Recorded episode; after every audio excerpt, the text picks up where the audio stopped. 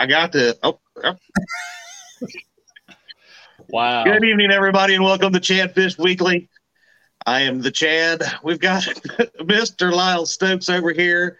He's he's already lost it. We're about 13 seconds into the stream, and then when we got my buddy Josh Dunnigan from the Weekend Angler. What's up going on, fellas? Not much, Hello, buddy. Chad. How you doing? How's it Oh, going? trying to cool down. Had a beautiful, wonderful day on the water, celebrating Labor Day. Not laboring, just doing some fishing. So That's awesome. It um, this is the last hurrah for uh, a lot of people.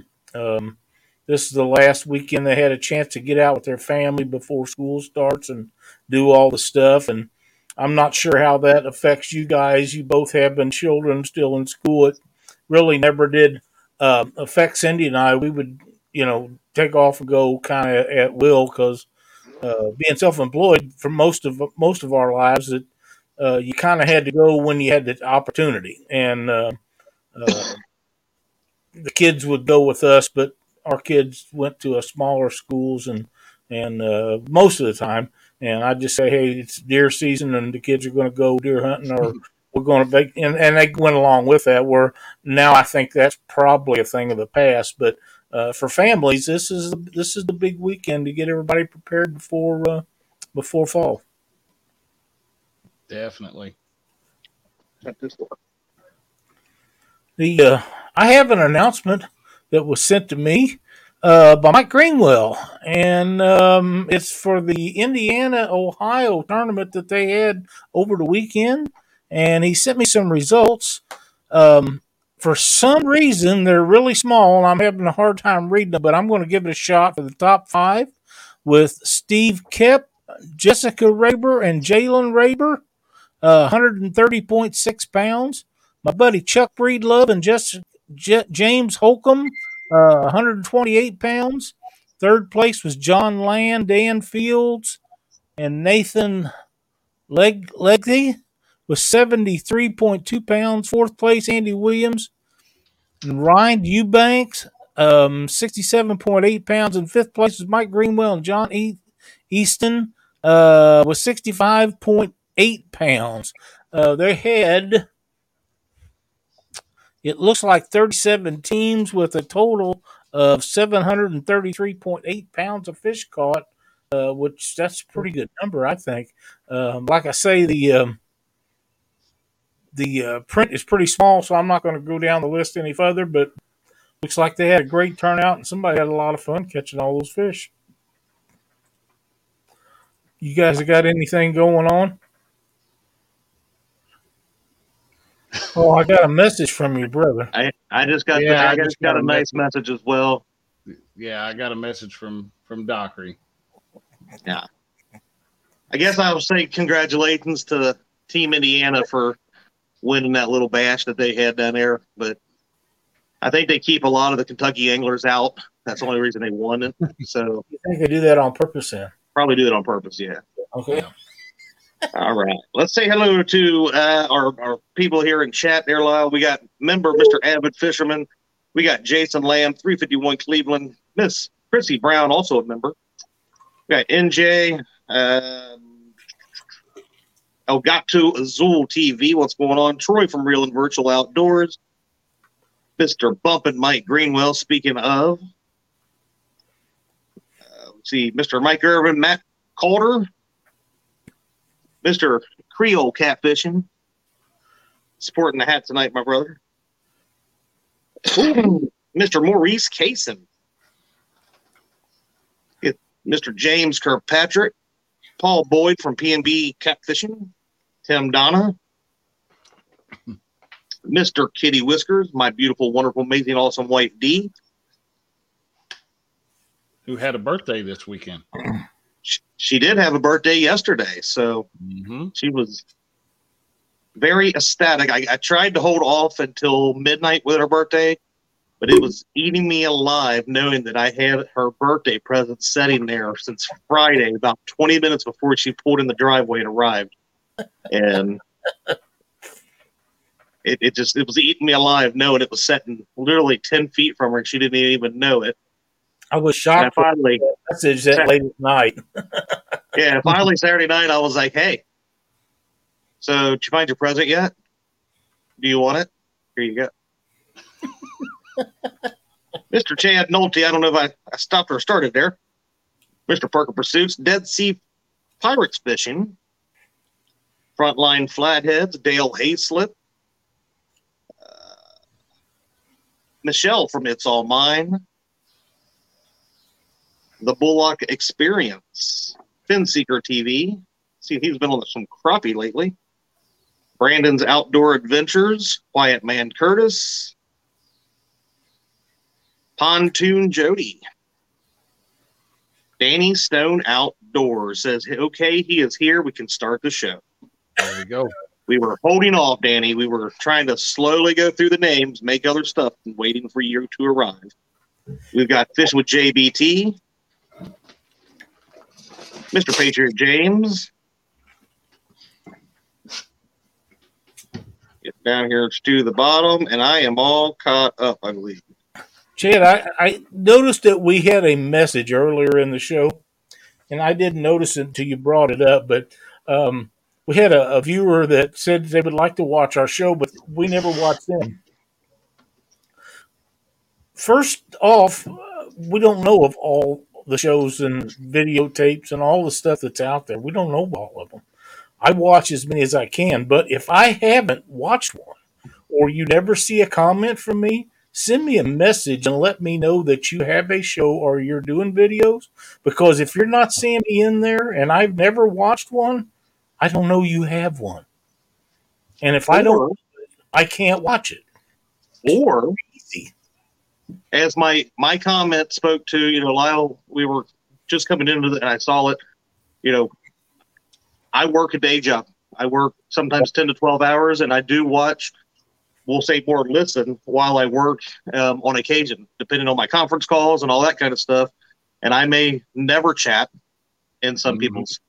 You may see me see me chat before work or even driving to work. But I, you, not everybody can watch everything, and not everybody can always chat. But a lot of people do listen. You'd be surprised how many, you know, Oh, yeah. people come in and out. Even like tonight, there will be, you know, 80, 90, 100 people in here, and there might be only 20 chatting. So it's not always easy to, you know, And if I'm busy, I may be watching one and never make a comment because when you do, then you got to say hello to everybody in there. And it's not that I mind doing it.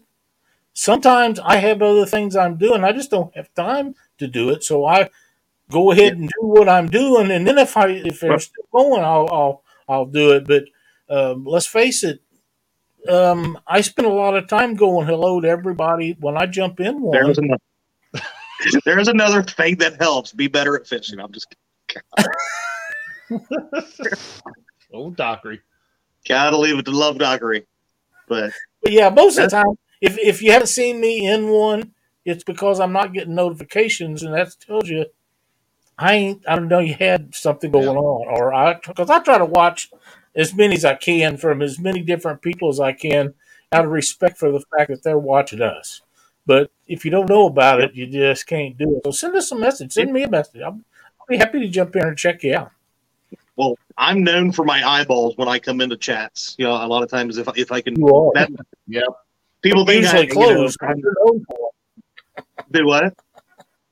You're usually they're usually closed, but you know you're known Yeah, for right. But that that's a that's kind of a way of me allowing people to know that sometimes I'm watching. I just or listening. I just can't chat, or I just want to at least let people know that I'm around. Yeah, that's that's right. oh Oh, I man, seen Mr. K and B Anglers came in. I seen Steve Lock. Uh, I think it was there too, and I Chad Nolte's in here. Real and virtual outdoors. Remember Steve? Got my third 50 plus blue cat this Thursday. Good job, Mikey. Yeah, Yes. yeah, man, that's awesome. and David Maddox. Yeah, there's the eyes that I'm talking about. I love to let Yep. people know that I'm I've got googly eyes. That's, everybody thinks I love them or something. Like I got googly eyes for them, but it's not the case. I thought them was bedroom eyes. you know what that is, don't you? What'd you say? Bedroom eyes. Get. I'll, I'll Wow. remove you from my show. It's a family show, Lyle. It's a family show live. oh, you guys are a mess. We are we are nothing but serious here, and it's all about fishing. Is that right? See, look, Josh has a halo. Oh boy. Here we go. Well, let's um, let's talk about the the subject at hand tonight. What do you say? Yeah, what are we talking about tonight? Um, I boat, never get the memo. boat maintenance. We was trying to talk about the subject this morning, but you never would come in, so I Yeah. figured good. Dee was still celebrating her birthday. Right, And you was. You went fishing. I did. We took her fishing. That's you can't beat that with a stick. Yeah, we couldn't get no service, cell phone service out there, and by the time we came home, I, I had a bunch of messages, but I ended up just ignoring all of you all, and I ate I ate some dinner and took a nap. That's Creole, okay. you're right. You're absolutely right, Creole. He said my horns is holding my halo up.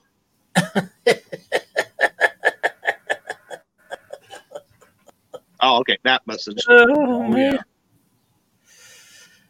So So yeah, boat maintenance. We're going to talk about boat maintenance. You guys maintain your boats? I, I re- maintain mine pretty regularly, uh, especially if we're using it. And uh, um, I know Josh has probably got a list. I have two or three things to talk about, and I thought uh, you probably don't have anything. I don't. I didn't know you were supposed to maintain them. Yeah, that's, that's what I mean. that would that would explain Matt. a lot, Chad. Now, I, you You know know, about it from the show, Chad. hey, you know, relatively speaking, I'm fairly new to owning boats. I've only owned the, my boat for the last three years, so I am learning a lot about what you need to do to maintain and how much I suck at mechanical work, and uh, why I keep, you know, friends on my dial list like J Dog and uh, my buddy Bill that are good at that kind of stuff because Right. And, and that's great if you have somebody like that to help you because, you know, you and I have talked several times about the fact that how how long have you had your boat? three years. Never packed the wheel bearings Ah, on a, on a maybe, trailer. ne- maybe next year, Lyle. I um I do that every spring, regardless of how many miles Mhm. it's going. Um, I've got a lot of miles on mine. you're lucky. I, I, I really once- believe once that you you, are go- lucky. Once you have it go out, you'll, You'll never understand do why. that You'll understand why you do it yearly. It I, I'll give you a story. time. I'll give you a story. We was fishing uh, in Memphis, Tennessee, at a tournament down there one year, and Doc Lang and I was and Cindy was visiting, and Janet and Bink Fox pulled into the boat ramp, and they had a wheel bearing out right there. They had got to the ramp at Memphis, and Doc and I helped Bink. It's right after he had had his surgery. We changed a wheel bearing because he had listened to Doc's tips and had spare parts with him. And we changed that stuff out right there on the boat ramp. And if you've ever been to the boat ramp at Memphis, they're like this. I mean, they're pretty Straight steep. and down. And we changed that baby out right there on the side of that mountain and got him going and packed his new wheel bearings and had him going in about 45 minutes uh, with limited tools. But he had everything we needed. And, um, you know, I, I'm, I'm convinced that if James had felt better at that particular time, he would have probably done that himself before making a trip like that. Um, but that particular time, he's lucky he made it down there. Um, Doc has two hubs to his boats in the back of his truck with him at all times in Mhm. case he has problems because he's had problems going down the road. And um, I keep spare bearings and parts with me just for those reasons. I mean, um, I, I'm sure Josh does, but uh, I can't believe you've had your boat this long and haven't have And got away with it. that. That Right. pardon, pardon me. That's the number one thing that I do every year, and, and the other thing is, oh man, check the um, the gear oil in the lower unit. Yep.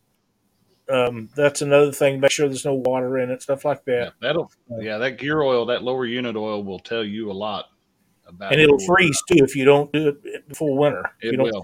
You, you want to do that? I do that twice a year. I do that Yep. in the in the in the fall before it's before the first hard freeze.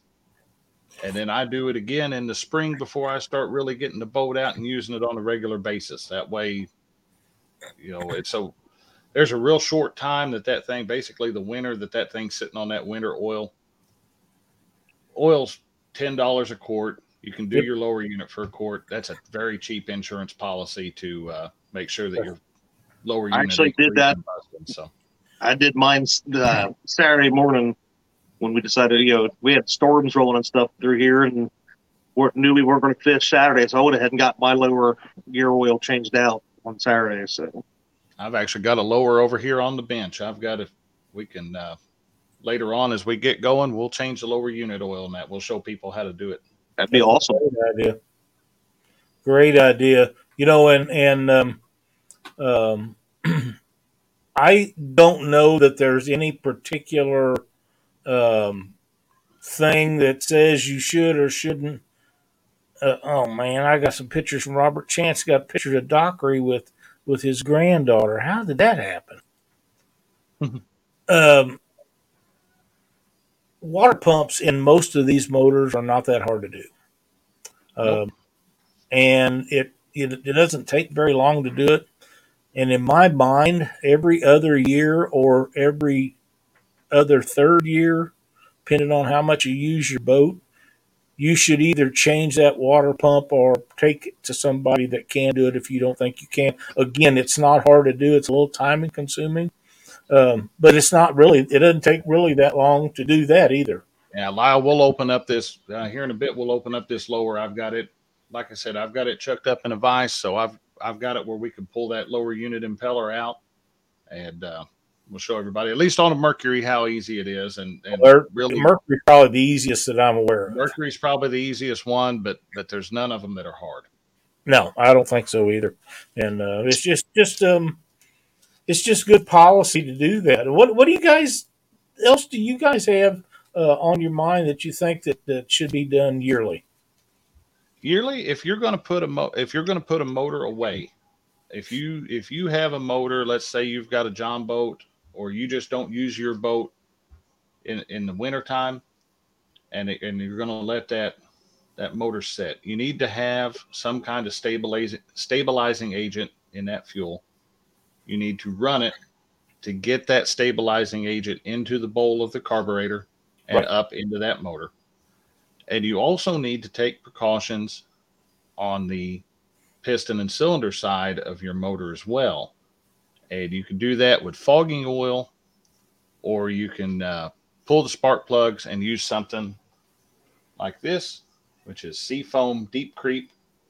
Now, that's sold as a penetrating oil, but you know what? If you take a spark plug out, spray that into a uh, into the cylinder, turn that motor over because motor's going to be easy to turn over by hand once you have the spark plugs out. Turn that motor over a few times, let that deep creep get over that cylinder walls. You won't have any trouble come springtime whenever you go to fire that motor up. So, And you know, and um, when you what you're describing is stuff like sea foam and um, that last stuff that I don't remember the name of it, but uh, Sta-Bil. Um, Yep. I've got both and have used both. I see no difference in the way one outperforms the other. One of them is a little bit cheaper in one store, but you go to the next store and the other one's cheaper in that store. So um, they're neither one. Ter- and there's other stuff out there. One of the big things that everybody used to use was Miracle Oil. Um, I remember Yep. back years ago that was one of the first things that people talked about. But it if you're not using the boat as as on a regular basis, it's a good idea to put some of that stuff in there, start it up. If you're not going to the water, just start it up and put your muffs on it and let it run there for a little while and mix up and get some of it up in them carburetors and stuff. Oh, yeah. I don't. It's even important with the new fuel injected ones because it gets in there with them injectors and keeps them O rings and all that stuff from seizing up.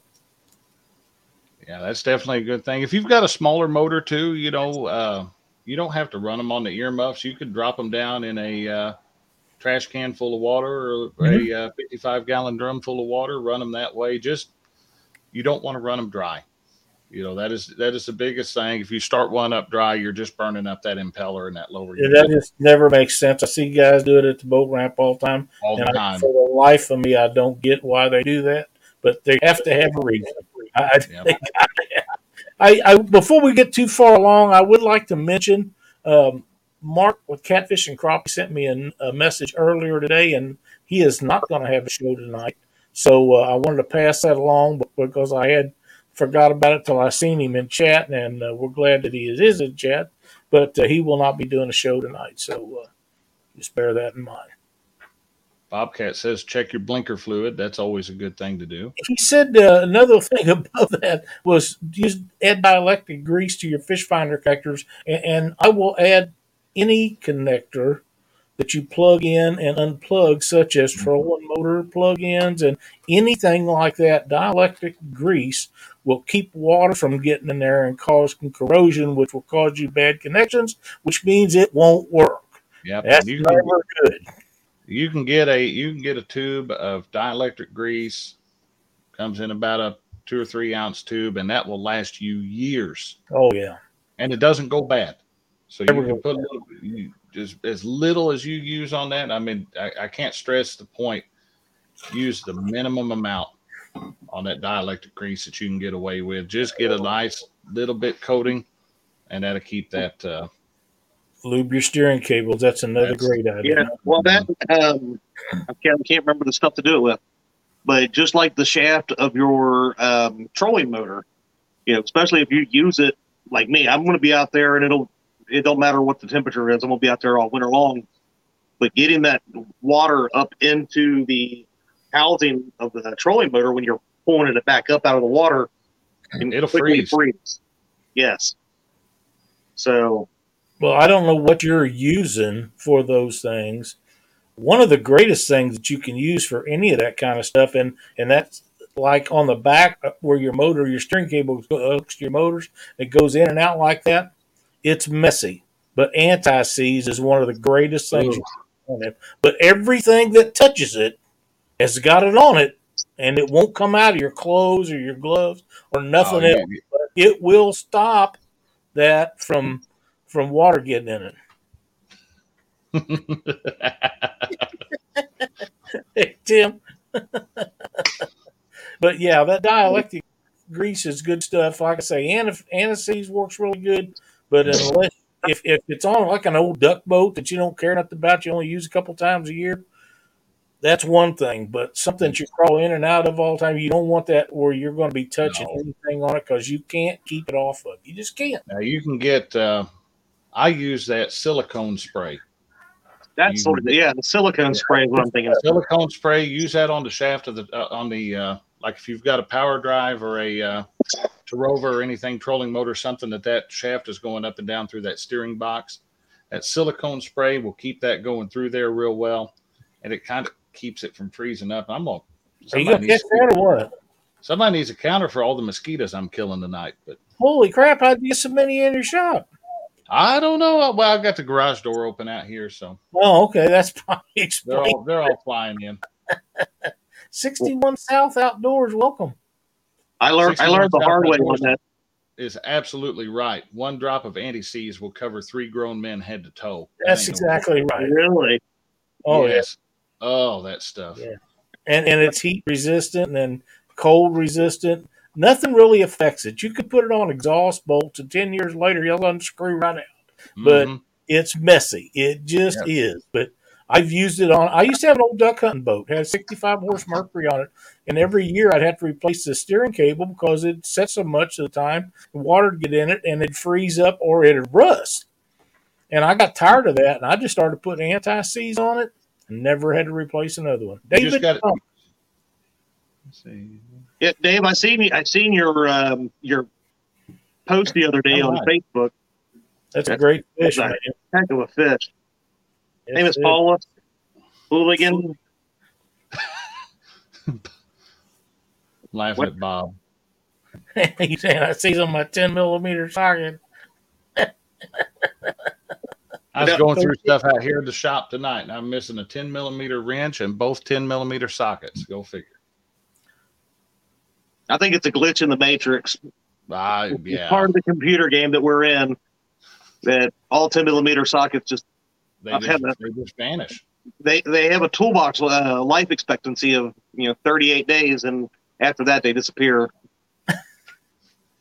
But the, something else that you know we haven't even mentioned is just your regular oil change. You know, making sure that you're changing your oil at least once a year. And if you're if you're driving, you know, boating a lot, same thing with your you know you was talking about earlier with the lower is I'll do it in the early spring and then late fall. You know, late fall if it's if I'm running it that much.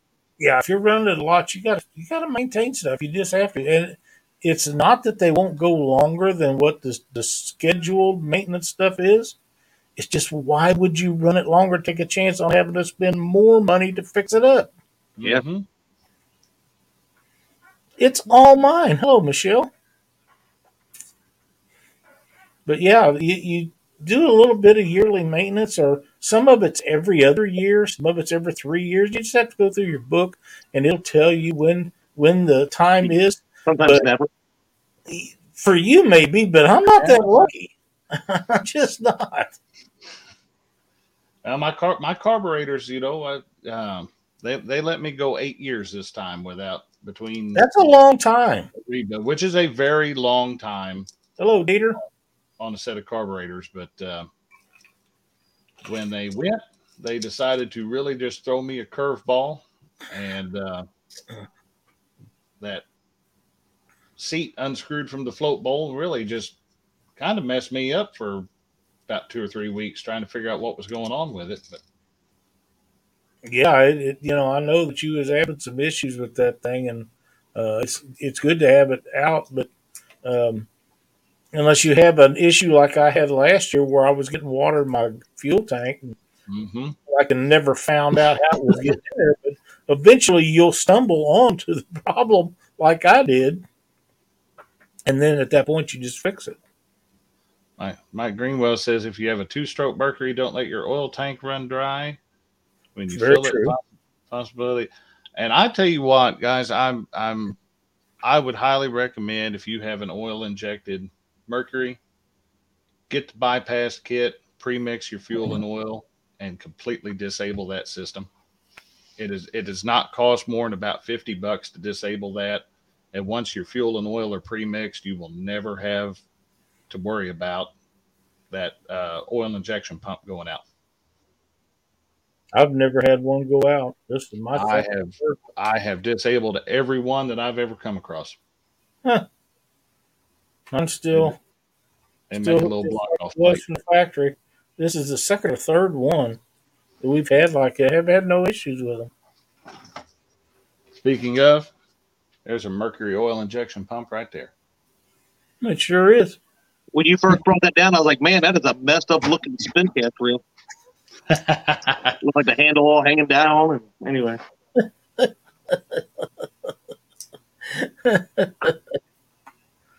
That is a fact. It would have been. Man, But uh, yeah, there, there's a lot of things um, that you can do to these things. Another thing that everybody should do every year, or maybe twice a year, is check their tires. Check Yeah. their tires. Make sure they're not dry rotted.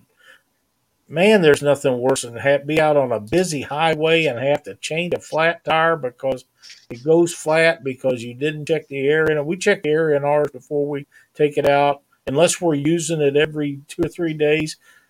If I'm having to wait a week or two between trips or longer, check the air every time we go out.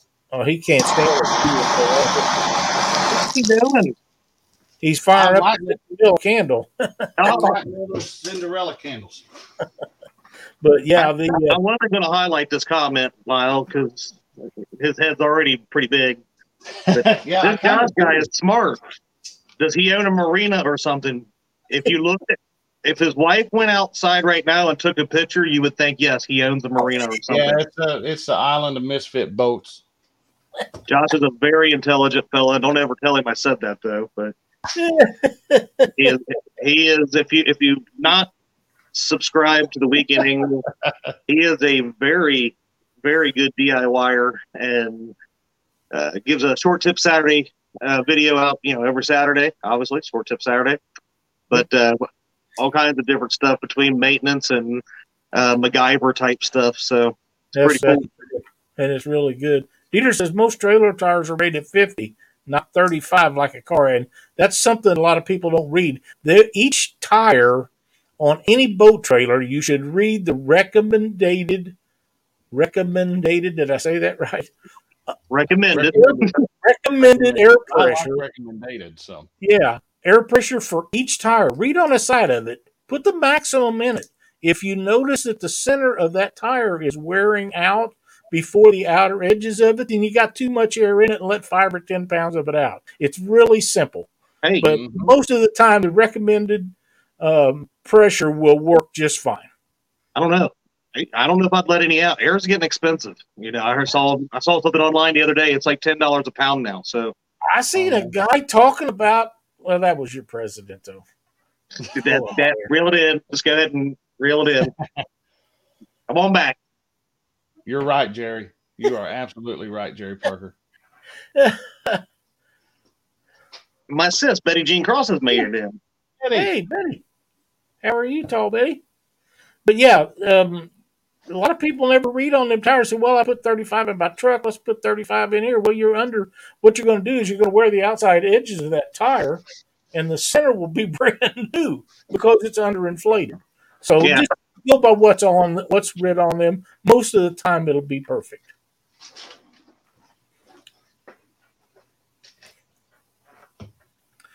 Um, you say you got that lower unit? Yeah, yeah. Let's get that thing. Let me get uh, All right. get the camera moved around. If you're ready, I'll get that. Uh, I'm always ready, just like Should I- Wait, should I should I remove him from stream just until we make him prove which lower unit he's a I think camera to? I know he's, he's trying to act just like you are, so you do. So God wow, only knows. wow. What's wrong with What's wrong with bald, Mark? Oh, Yeah, just everybody knows. Mark again will not have a show tonight. He is taking the evening off. I'm trying to think, Lyle. What other? Bobcat says he only lives five minutes from the boat ramp. He don't even need air in his tires. I would recommend that you put it in there anyhow. oh Hey, man, Mr. SK. Yes, that would be great for people to in here watching. We'd definitely appreciate hitting that thumbs up. Uh, Lyle, I think too, you know, not maintenance wise, but something to think about, especially if you're somebody that goes out during the cold. And that sort of thing, making sure that you're you're checking your supplies like extra fuses and you know all that kind of stuff. Make sure you have something like that in your boat. I think that's always a good idea to make sure that you're still good on all that. Chad, I think every boat motor that I've ever owned or been around has at least one fuse under the hood. If you pull the hood off of your boat motor, there'll be at least one fuse. There should be If a master fuse underneath there. whatever how many ever's under there you need to know what size they are and have at least two of each because when you're out on that water especially in the wintertime sometimes you'll be the only people on that water and if that fuse blows who are you gonna call Ghostbusters. But yeah but he ain't going that guy ain't coming out there when it's 30 degrees and bringing you a fuse and and what's the chances of him bringing you the right one you know, just it is it's just a good idea to have a couple. All right, what do you got there, Josh? All right, we're I'm going gonna to give start him out. uh, solo. Wow. There you go. Well, give it that. Give it that one. Give. Put that one on where you guys are on the side. Oh, but oh, there we go. That's That's There the you go. I like that one. There you go. I like that too. All right. Especially We're now gonna- I'm numero uno up here at the top. Well, we're going to start out. We're going to work on the top end. I've ju- I've just got a parts motor pulled here just to show this off. Let me try to get that up just a bit. for you guys. There we go. Chad, you got a parts motor at your house? I do not. You I got- a parts motor. You I got a drink all over my desk because I just spilled it. All right. So what we got? We got spark plug socket. We're going to yank these two spark plugs. I was smart before the show and went ahead and loosened them. There you go. And we're going to pretend that this motor is one that we're not going to start all winter because it's a parts motor and we're not. So, All right. like I said, we're going to take some of this Seafoam Deep Creep. This is a uh, penetrating oil. So basically, you're up. setting this one. You're setting this. You're winterizing this one to be not not go out, right? Yeah, this one, this one, we're we're going to set this one to be put up in storage Okay. and uh, and not use it all winter. So we're just going to give that about, I don't know, give it give a couple seconds, two or three second burst. Pull that out of there. Do it with the other one. So both of those have that in there. You can see them going crazy, spitting that stuff out of there. We give that motor a few trips by hand. Drop our spark plugs back in. Come here, you. There we go. No Didn't extra know charge for that dirt dauber nest back there, Danny. Me too, SK. Didn't know y'all were gonna learn tonight, did you? Oh, we're supposed to pay attention to you. It's a great tutorial right here I now. need, I need. I probably need to. All right. So that one is now set up, and and while you are letting that motor sit all winter long, that seafoam deep creep acts just like regular seafoam. It's going to eat it, all that carbon on the face of your piston and everything, anything you got on the cylinder walls. Now, when you start that motor, come spring, it's going to smoke. It's going to smoke like a skeeter sprayer, but it's going to run better than you've ever had it run before. You could use the skeeter sprayer tonight, couldn't you? I could definitely use a skeeter sprayer tonight. So let's get that one out of the way. Let's move over to the. We got this lower unit here. Let me turn my computer so I can see and make sure it's pointed the right direction. How many boat motors you got there, Chadwick? He's pro- he's probably got a shed full of them. Now, That or, that or he's got a pile of them laying in Christina's parking spot. uh, there's a there's a few, but not in her parking spot. Thank you very much. All right. I'm gonna take this camera loose. That way we can get up there and show you guys this. And most of these lower units are gonna have two screws. You got this upper screw here. Uh, let's see. There we go. There you go. Yep. There you go. That's your that's your vent. And down here at the bottom, usually towards the back of the lower unit, that's your drain screw. Yep. Now I've got this thing chucked up in a vise. Mine has three. If you have three, you have one that should never be touched. Yes. Yeah. You want to touch the one that says vent. Yep. Yeah, there it uh Johnson was bad about that. Johnson Evinrude were bad about that for a while. They put one over there in the mix that should never be touched and they people touch it. Well, yeah, it's there. You got to fool with it, see what it does. mess with it. So we got us a five gallon bucket here over kitty litter. Or got a little bit of kitty litter in it. And the way we're going to do You're, make, this. you're making me sick, seasick. all right, there we go. Good lord, son. Hello. We're going to take that. I will say they need a better design here because this is annoying. What are you All talking right. about? The way, like the way some of them sit, like my Mercury sits right, right in the side of it, and it just runs straight down the bottom there and then drips down. All right. See how that's not uh, Yeah, not really Yeah. dripping that much. Now we're going to pull that vent screw. and it's going to come rushing out. There it goes. We'll let that go rushing out. I did pretty good. I didn't get any on the floor. See, y'all I told you all he's smarter than he looks. Christina Now will be this- so proud of you. Now this uh, lower unit's new to me, uh, but is by no means new. Uh, it's got got the magnetic drain plug on it. which is a good tattletale sign of what's going on in your motor. You can see there's a little bit of a little bit of uh, shavings and filings. Don't get worked up over, guys. That's you have- from gears running together. They run together, even though they're in grease or oil. There's still wear on them. There's still Oh, wear. yeah. What you're looking for when you pull that drain plug and you look at that magnetic thing is chunks. If you see right. a chunk, if you see a chunk, you have issues going on. You do It's time to go see somebody that can disassemble this lower unit. Whoa. We're gonna make life a little bit easier. Let this thing.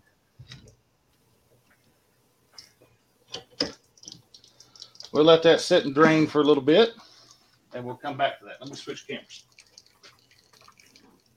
Well, Josh, while that, while we you know we're waiting on you to drain that a little bit, you know, whoa, you got to warn us before you do that. You're on the big screen, bro.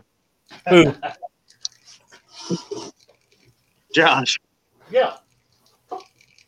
um, you know, even stuff like pulling off the prop and and making sure that's lubed. So, how often do you do that?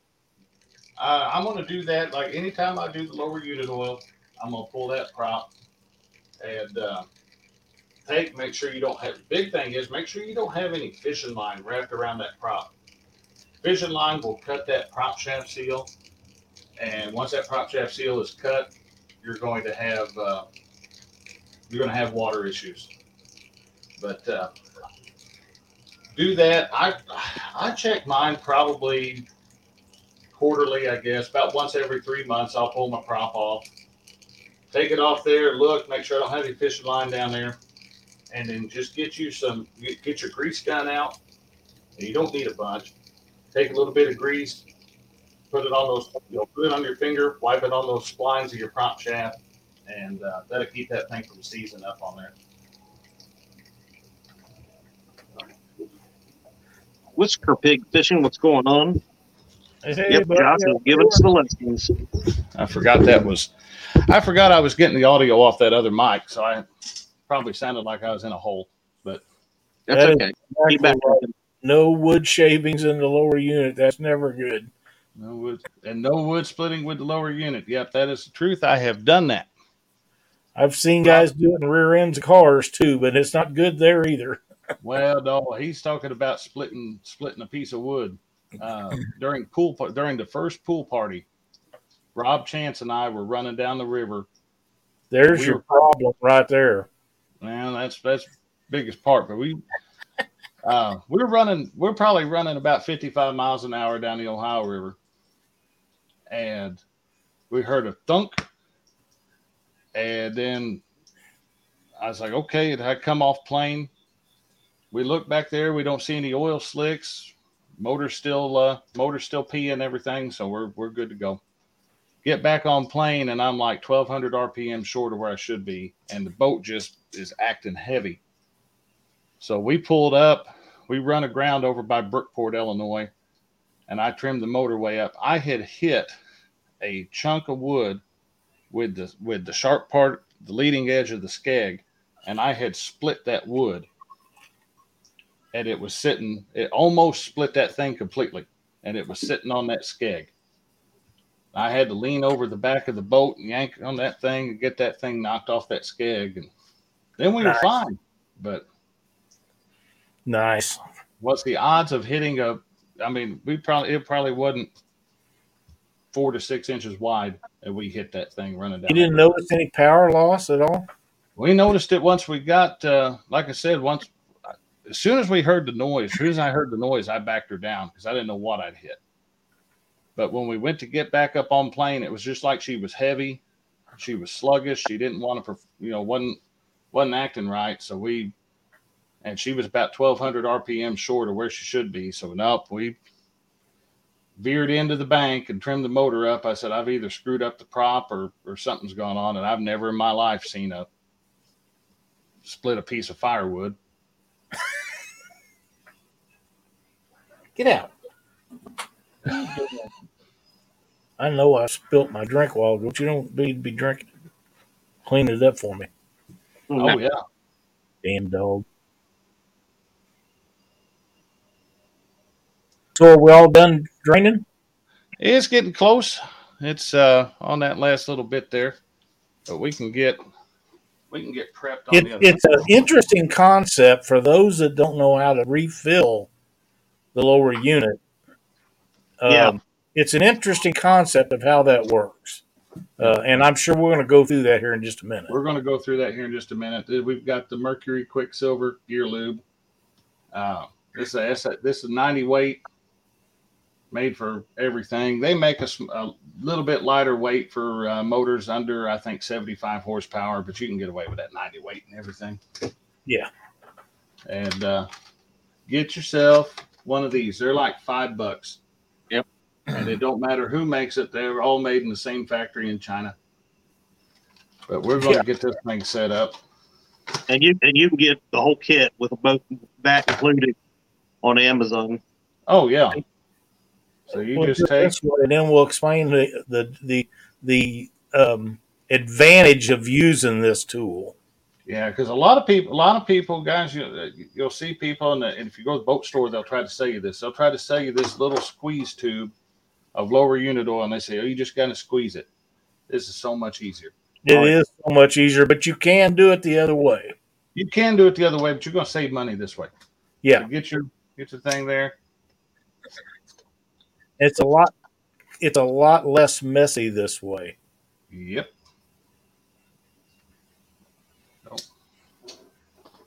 All right. That thing's got a bit of a pump. We're just going to screw that down on the cap of the quart of oil. And this part here is the same threads. It's at 3 eighths by 16. It's the same threads for that lower unit. And I think we're probably good enough. We could refill this thing. Give me, let me switch the cameras and we'll go do that. Bumpin' Mike Greenwell says on an older motor, you know, 1999 or before, is there a lower unit oil? Is there a lower unit oil you should use? If it's a mercury, use Quicksilver. Don't use anything else. Mercury Quicksilver going to be has everything you need.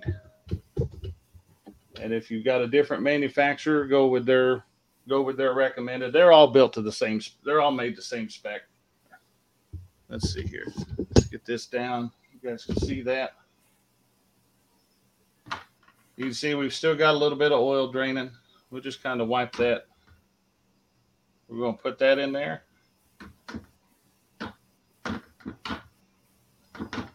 All right. That's screwed in. SK says that lower unit oil is thick. Yep. Oh, yeah, it is. Oh, let's get this thing. I about got ahead of myself.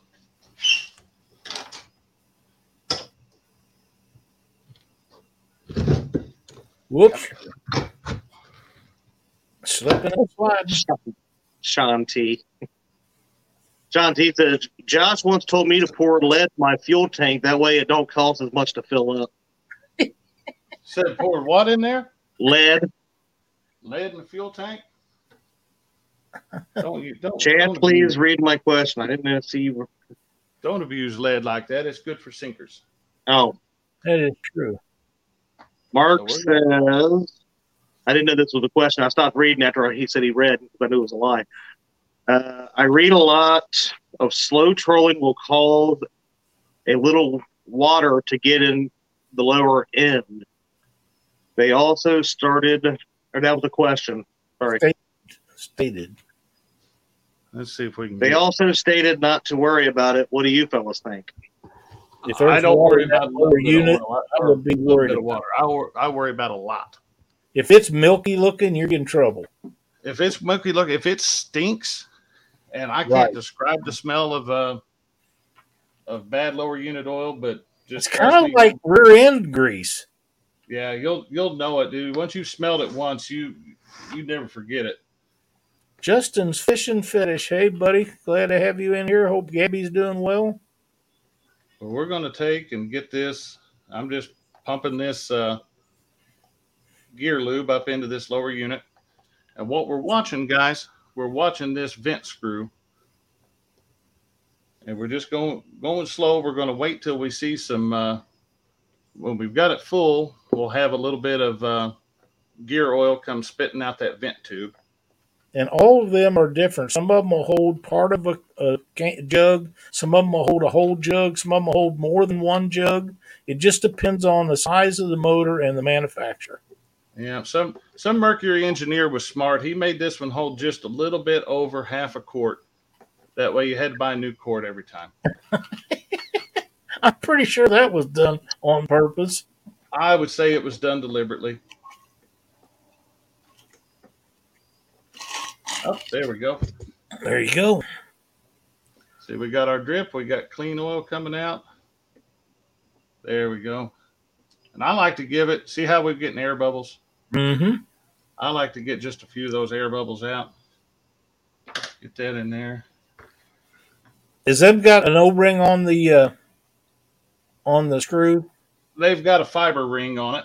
Okay, some of them have O rings, rubber O rings. Others have fiber rings on them. Always look at that and make sure that it's uh, not all mangled and beat up. Most of the time, they're just fine, but you will run into one once in a while that's been beat up, banged up, checked a lot of times and dropped. You know, no telling what. Yeah, They're usually just fine. let look for something real quick. I will be just right back. No problem. No problem. I don't know if we said hi, but there's Justin's fishing fetish. But I just said that. You probably did, but I just wanted to make sure because I think I missed it. I asked him about Gabby. Oh yeah, you did. You did ask me about Gabby. I did. He didn't answer me, but I'm back.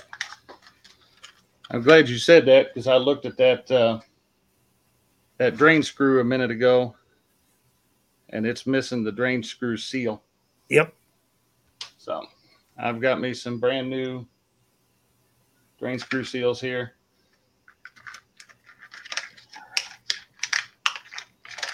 These are cheap too. You could repl- you don't need to, but you could replace it. They're cheap enough. You could replace them every time you do the lower unit oil because they come in a box about five. Yeah, they wouldn't just sell you one of anything, probably. That No, they won't say you want. Just remember that they won't say you want of anything. All right, now comes the fun part. We're gonna take get this thing started. Have that drain plug in your hand, ready to go. This is- yeah, Hold your hold your mouth just right. There we go. Just like that. Now, for the most part, Josh, uh, correct me if I'm wrong here, but that top screw being in there kind of creates a little bit of a vacuum, It it does it does but it won't stop it from running out. it won't stop it from completely running out, but it'll it'll hang up quite a bit. I'm gonna get a bigger screwdriver. Okay.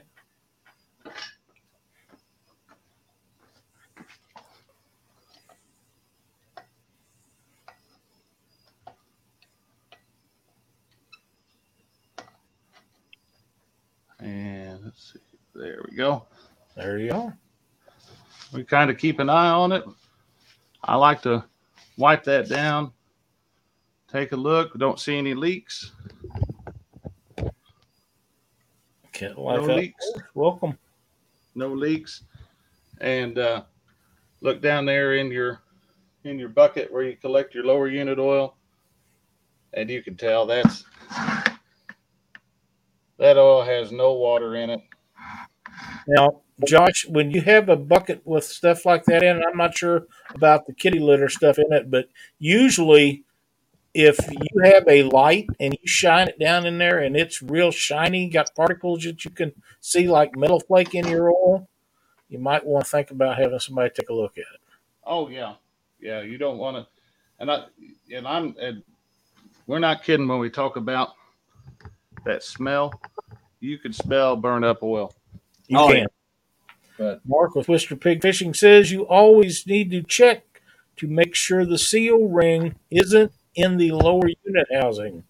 Don't ask how I know that. yep, it'll. uh You can end up with two, and and you and two will not seal. One will seal Will just not. fine. Yep, two that's a fact. two will not. Yep, that is a fact. Let's see. Come Let's go Cat on. Life Outdoors and Urban to Pay Tours just came in. Nice to see y'all. Let's get this camera moved. And while we're in here, Mr. Gadget has a really cool comment there.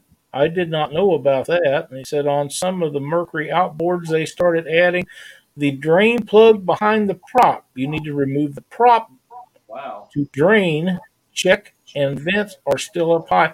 I did not know that. That's good information right there. Thank you. that is good to know. And that that that kind of comes down to make sure you know, you know, get the book for your equipment. I have the book for every boat motor I own, the factory manual, and it has saved me. Five of them. Yeah, you'll you'll you'll pay you'll pay forty or fifty bucks for a for a good Mercury manual. Worth every. You'll save you'll save that the first time you fix something. Yep. But we're going to yank this. I I thought I had everything ready to go to put the new water pump in, but uh, I was moving it from another uh, lower unit because I know I put the thing on there not too long ago. But uh, I found a bad gasket, so I'm going to have to order a kit for it. But Okay. we'll get in there and we'll get in there and look at this impeller. Now, how many? There's not very many bolts that you have to remove to take that lower unit down on that particular motor, is there? Nope. Uh, we're gonna have the water pump. It's got uh, right in the right in the lower unit oil. Uh, Nice. It's got two quarter inch, one five sixteenths here at the back, and then it's got a uh, a long screw with a five sixteenths inch head up there at the front. So they're just four holding it on. Okay.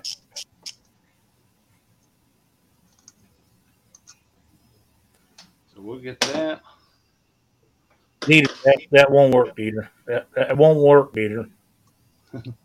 We've got this little rubber grommet here, this little washer. We'll just kind of pry up on that a little bit with a screwdriver. Work that up the drive shaft. Up and off.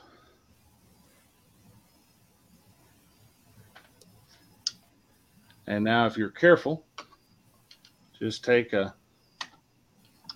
just take a screwdriver and just kind of lift up. Let everything come apart. And that's the water pump housing. and that's the water pump housing. And truly and honestly, I don't think we need to change this one. This water pump, That looks pretty good. this water pump looks brand new. so we could change that if we wanted. We could.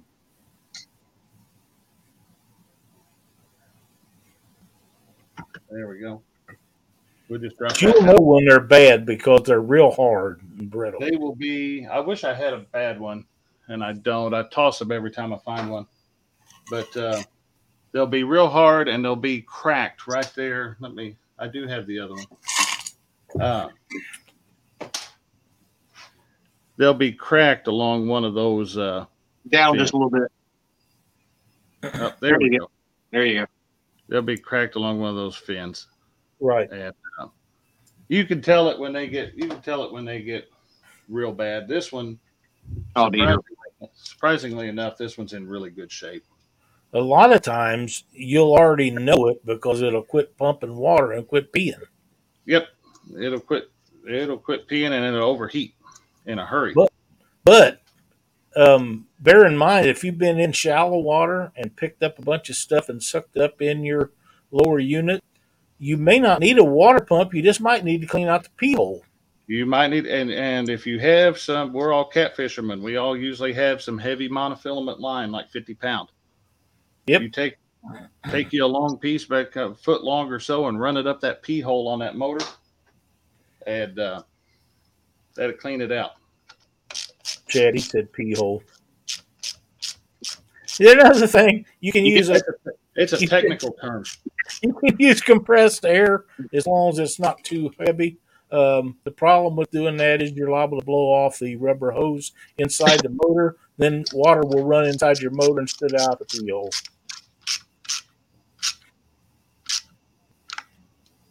Tighten that down. That one goes. Marlon said, make sure the fins are lined up in the right direction too.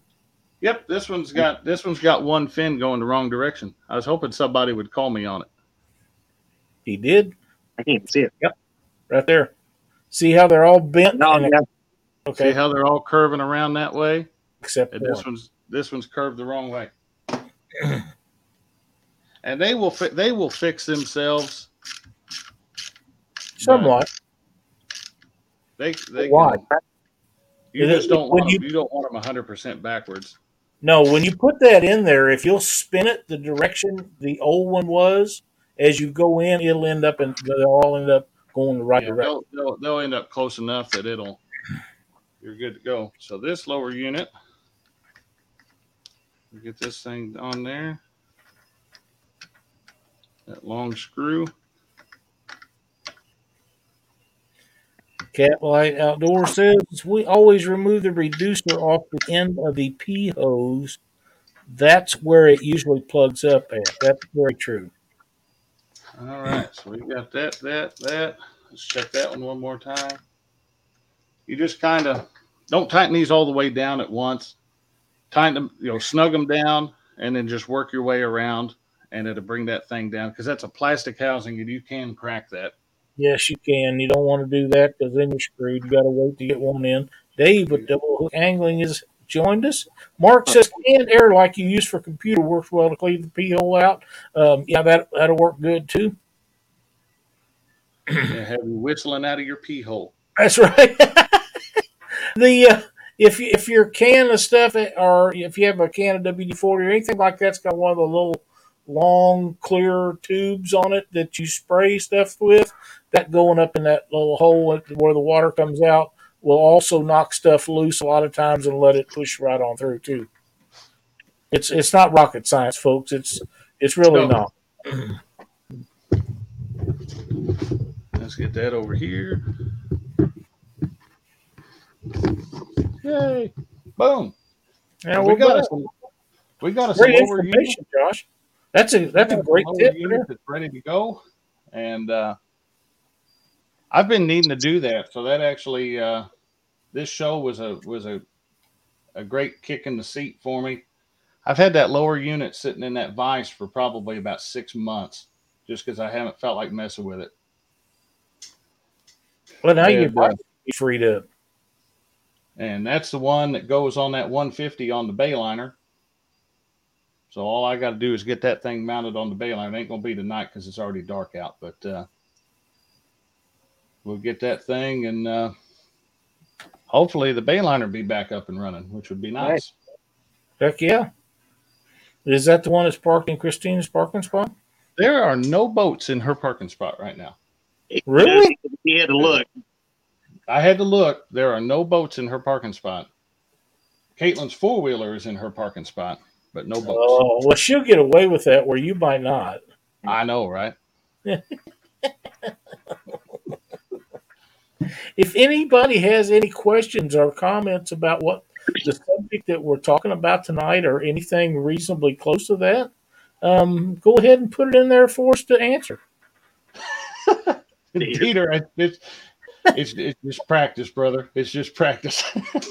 They- you know, a lot of people think are, are afraid to do some of the stuff that that we talked about tonight, but we haven't really talked about anything tonight, maintenance wise. it's really hard to do. Um, for somebody that's not doing it, it may be a little bit um, uh, hard to understand. But once you've done it or seen it done, it's really not that hard to do. Anything that we've talked about tonight, uh, anybody pretty much can do it. And Even will, me? I will, Yeah. I will say that there are there are good internet forums with people that will help you out if you do run into a bind, Right. and there are forums that are not so good. But uh, my go-to one when I get when I get hung up, I go to it's screamandfly.com. And these guys are a bunch of guys that do nothing but soup up their outboards.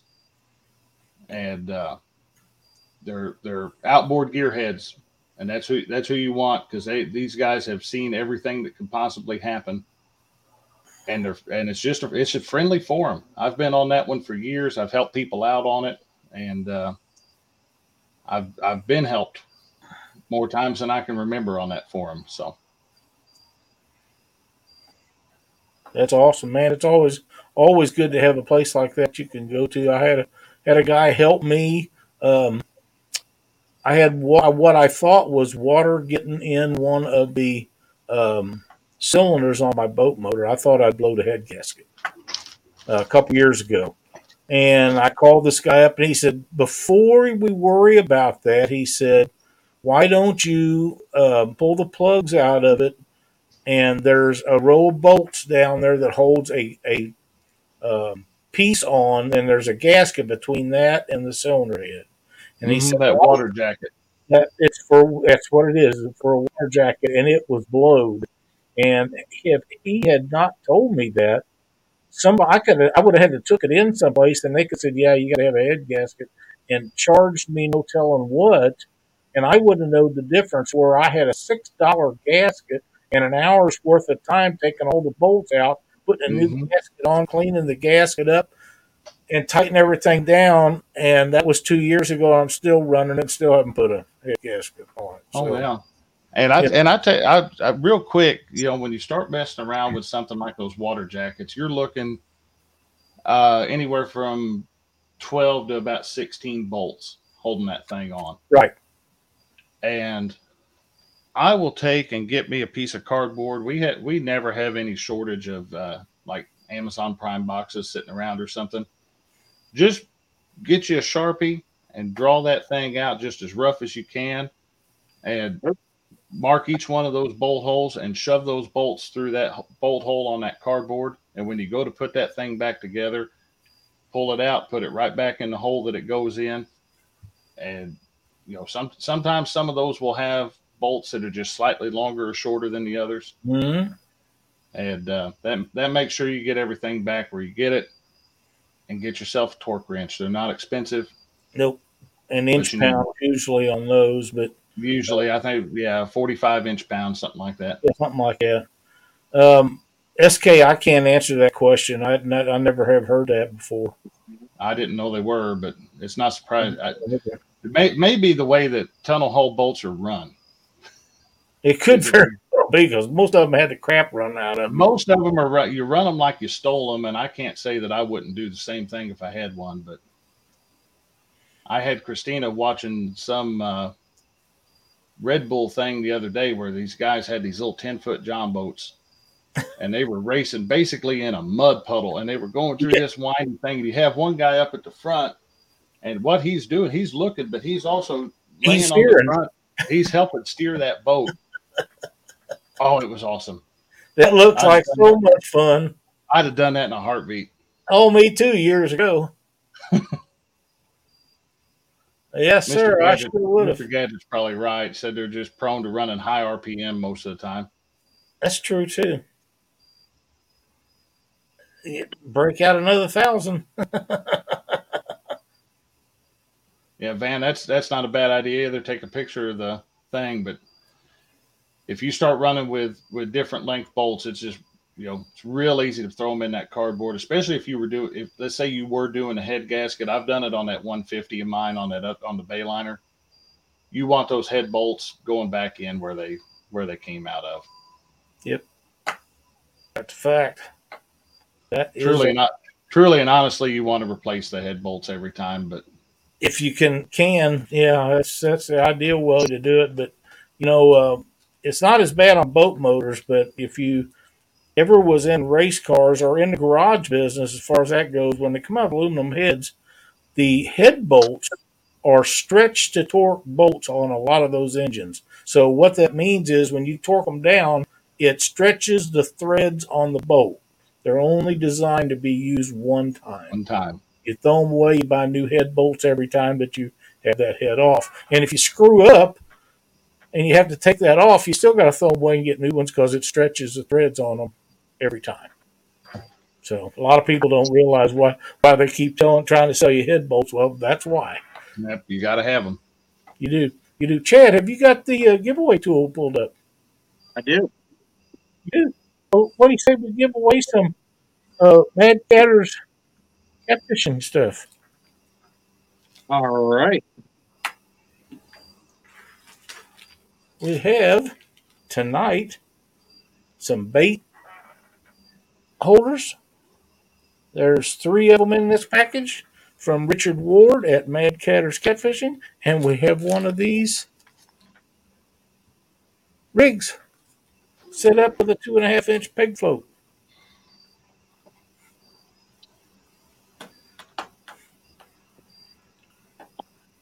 All right. Let's Start getting them entries then, folks. Dan says on diesel engines are the same way. Head bolts are one time use. Yeah.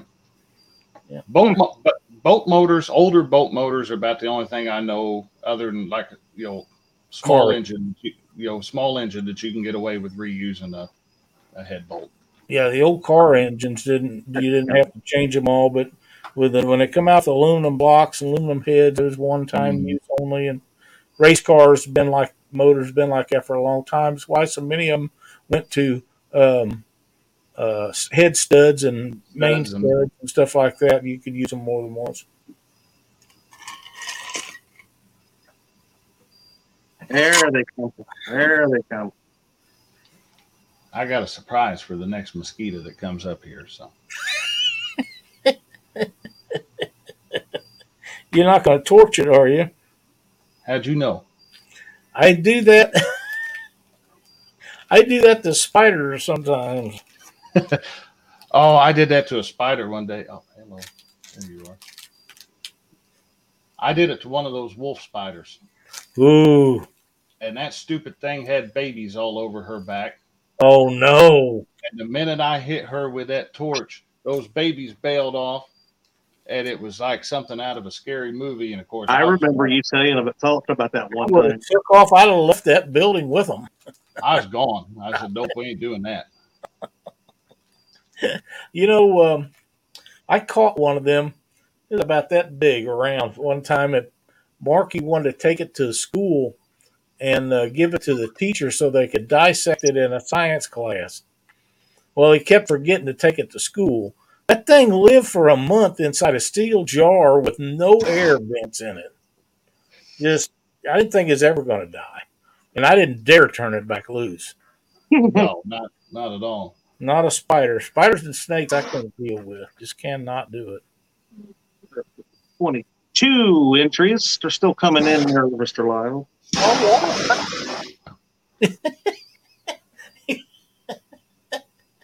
Josh, you know we, you don't want to have to explain that to uh, Christina when it goes, goes the wrong way.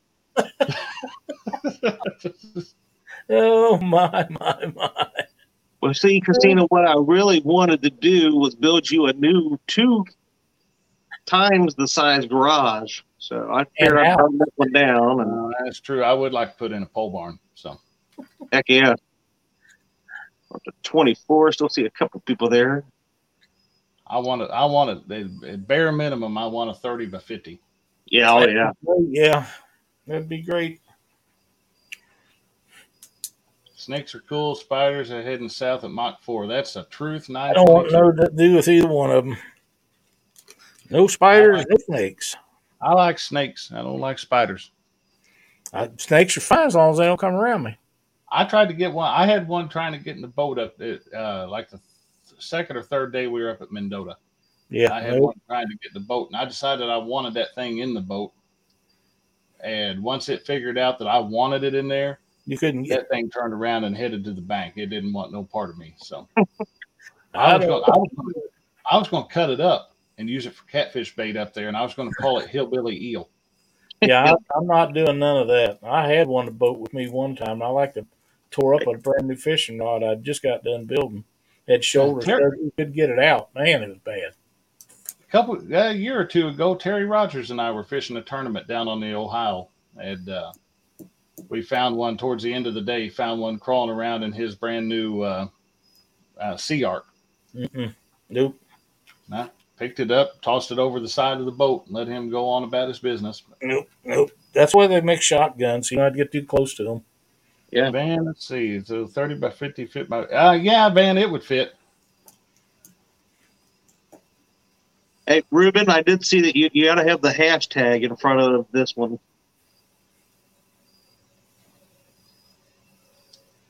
Give you a minute to redo that one. I don't know, and I don't know if Dieter is still in here, but I'm gonna give him just a little bit of a of a secret. Just a side note here. He he made a comment earlier, said somebody, you know, can't believe somebody was able to do all that live and no cussing and everything.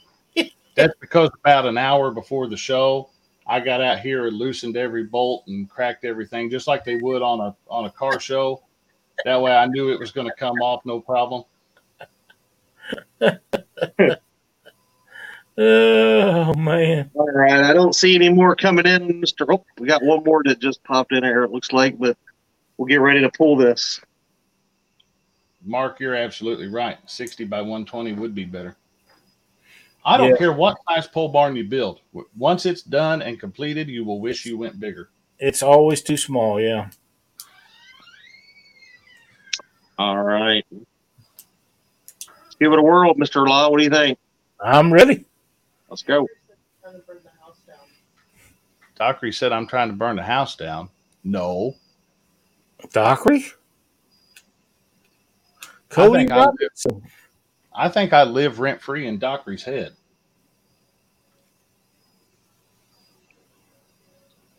All right, congratulations, Cody. Cody, be sure to message me on Facebook with your shipping address and tell me what you want. And what you won was these bait holders for dip bait, three of them in a pack from Madd Catter from Richard Ward Catfishing. Just uh, message me either uh, on Catfish Weekly or you can message me on my personal one with your shipping address and tell me what you want, and we'll get these shipped right out to you. Now, uh, Chadwick, this is the next one. It's a rig setup with an eight three way swivel and a two and a half inch bait float. All right. We'll get ready and get that another spin here in about 10 seconds. If there's anybody that hasn't got in there, hashtag Madd Catter. That's two D's and two T's. And remember that Mark is not going to be having a show tonight when we get done. So, just going to let everybody know that he will not be live after we are tonight. All righty. Here we go. Who will win the second one here? You doing a drum roll there? Uh, I think, I guess I was. Turtle Lady. Turtle Lady, the noodler. Turtle noodler. Noodle, Right. noodler, noodler. You have to message me the same way to give me your shipping address, either on my personal stuff or you can uh, message me through Catfish Weekly on Facebook. Or you you can uh, email me at catfishweeklytv at gmail.com. Either way, I'm going to need your shipping address. And folks, we've we've done this. I've said this before, but we will hold this stuff for one week. And if you go over a day or two, we're not going. to I'm still going to send it to you, but uh, we're trying to do it for one week. That way, if if you don't claim it, uh, a lot of times we'll have people's names pop up uh, through the chat box, and they're already gone from the show. They're not watching it, uh, and they don't know they've won. But if you haven't claimed it within a week, then we're going to give it away again. But uh, like I say, if you contact me the following week or whatever and say, "Hey, I didn't know, but I won that," you'll still get it. You don't have to. You don't have to worry. We're not going to do anything to see that you don't win it. And if we're out of that particular prize, we'll send you something of equal or greater value. It's not a big deal. Didn't know that Hogleg was feeling ill. Hope you get feeling better, Steve. Yep. Haven't been up late night here lately. Try to get some sleep, although I'm not getting much. Every little bit makes a world of difference. Any uh, closing statements from you guys? One thing that we didn't touch on, Okay. and I just We forgot to something? We forgot something, Holy cow. and it's a big one. What? If you're putting your boat up for the winter, and really, truly, and honestly, anytime the weather gets cold, you ought to be doing this. Put your batteries on a trickle charge. Just leave them hooked up. That's a great, Leave- great tip. leave, leave them hooked up. You can go to you can go to Harbor Freight and for six bucks you can get a little plug-in wall wart trickle charger. Now you don't want to use that thing to charge your battery up after you've been on the river all day, but get that thing charged up and then leave that thing on it all winter long. It'd save you a lot of headache come uh, come springtime when you pull your boat out. So It'll also keep that battery charged up where it won't go dead and ruin from mhm. sitting too long. Yeah, Because once, once, once they go they, down, once they once they once they start dropping voltage, you're doing damage to your battery. that's So, right. That's that's a great tip, Josh, and we did forget about that. So, um, if you have, uh, what's that? One other great tip is just go fishing all winter long. You don't got to worry about that. That's what I do. Yeah, Yeah. that's that's true. Um, if you have um, more than three batteries, say one for your uh, starting motor and one, two for your trolling motor, or three, or how many ever you got, uh, just buy a big enough uh, charger to where you can leave it plugged in all the time. I, mine's hooked up to the it, the lights stay green, which means Yeah, it's fully charged. That's Uh, how that's how I did. I've got a four bank. NOCO. I've got a four bank NOCO onboard charger. When I get home, I plug it in. It takes care of all of it. It charges all four of my batteries. And those those NOCOs, I mean, I may be partial to them. I don't get any money from them or anything, and I still have to pay full retail for them. But they've got a desulfator in their in their battery chargers.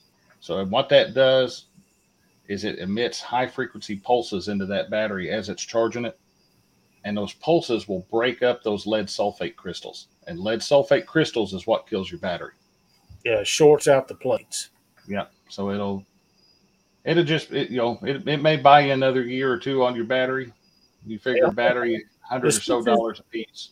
As expensive as they are, I'll take every day I can get out of one. Mm-hmm.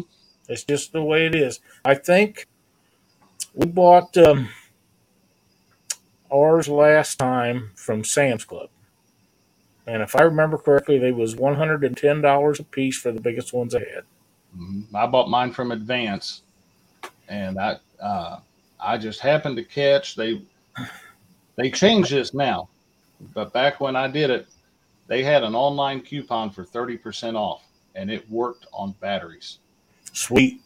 And I ordered. You could only use it. Only would it was only good to like fifty bucks. So what you had to do was make an order, use the code, then go right back in there and make another order, use the code. Otherwise, if you uh, if you tried to order two batteries at once, it hit that fifty dollar maximum, and you were cheating yourself. No, don't want to do that. And I think I got the batteries for around ninety dollars a piece. That's pretty good price. And It it- used to be that you get two or three, four years on battery warranties, and they prorate it out. Now it's one year. One, one year. year. One year. Yeah, they don't So- they don't mess around anymore. No, no, they, they, they've kind of screwed us on that. But uh, great tip, Josh. Great tip. Any closing statements, Chadwick? Uh, no, we'll see you Thursday night. We got LG Bass as a guest. Awesome. Sweet, sweet. And we'll follow you up that night with Panfish Nation with Mark and I. All right. Then we'll be back here next Monday. Yep. And I'm sure Mark will be back Monday next Monday night, um, going and blowing. He was out pretty late last night. I don't know how late I went to bed on him. Yeah, I was say I, he he was still fishing live when I woke up this morning over on Kenneth and them's channel. I watched I watched him until he changed channels, and that was the point that I finally told myself it was time to go to bed. So Yeah, I went a little bit sooner than that, but um, I just didn't stay there near long enough. but it's all right. You know, it is what it is. Walmart EverStarts are still two years. That's, that's good to know. because I didn't know that. I know um, whatever it is that Orsolin's got, if you're 30 seconds over that year time, they're not warranting it. I know for a fact. So I don't buy no more of their batteries. That's like a week out, and they wouldn't take care of it. Mr. Gadget says, I only run AGM batteries, and I get them from Batteries Plus with a 36 month. 36. Wow. That's a That's good too. That's really good. That is, and that that uh, would make me tend to go look at their batteries and uh, be interested in buying them one from them. I may have to look into that myself when it comes that time. I see my buddy Fishflex is in there too. We'll have him as a guest the following week on the on the bake shop. So Awesome, very good, looking forward to that. very good. I want to thank everybody for watching tonight. If you haven't give us a thumbs up and you like what we do, please do so as you as we close out tonight. And uh, if you haven't subscribed, we'd appreciate you joining us. And uh, if you'd like to join our group at the bottom, you can go down there and hit join and be a part of what we do in there. Other than that, I think we're done for the night, boys. And uh, Josh and Chad, you guys had some great tips tonight, and uh, I think this was a very useful, very knowledgeable thing that may help our uh, a lot of people out with different things. And uh, Josh, thanks so much for doing the demonstrations. Hey, anytime. Had a good had a good time and uh, got me uh, motivated to do something that I've been needing to do for a little while. So We'll figure out something else for next week. I want to thank everybody for watching, and we will see you next Monday night. Night, Have a great week, everybody. see y'all.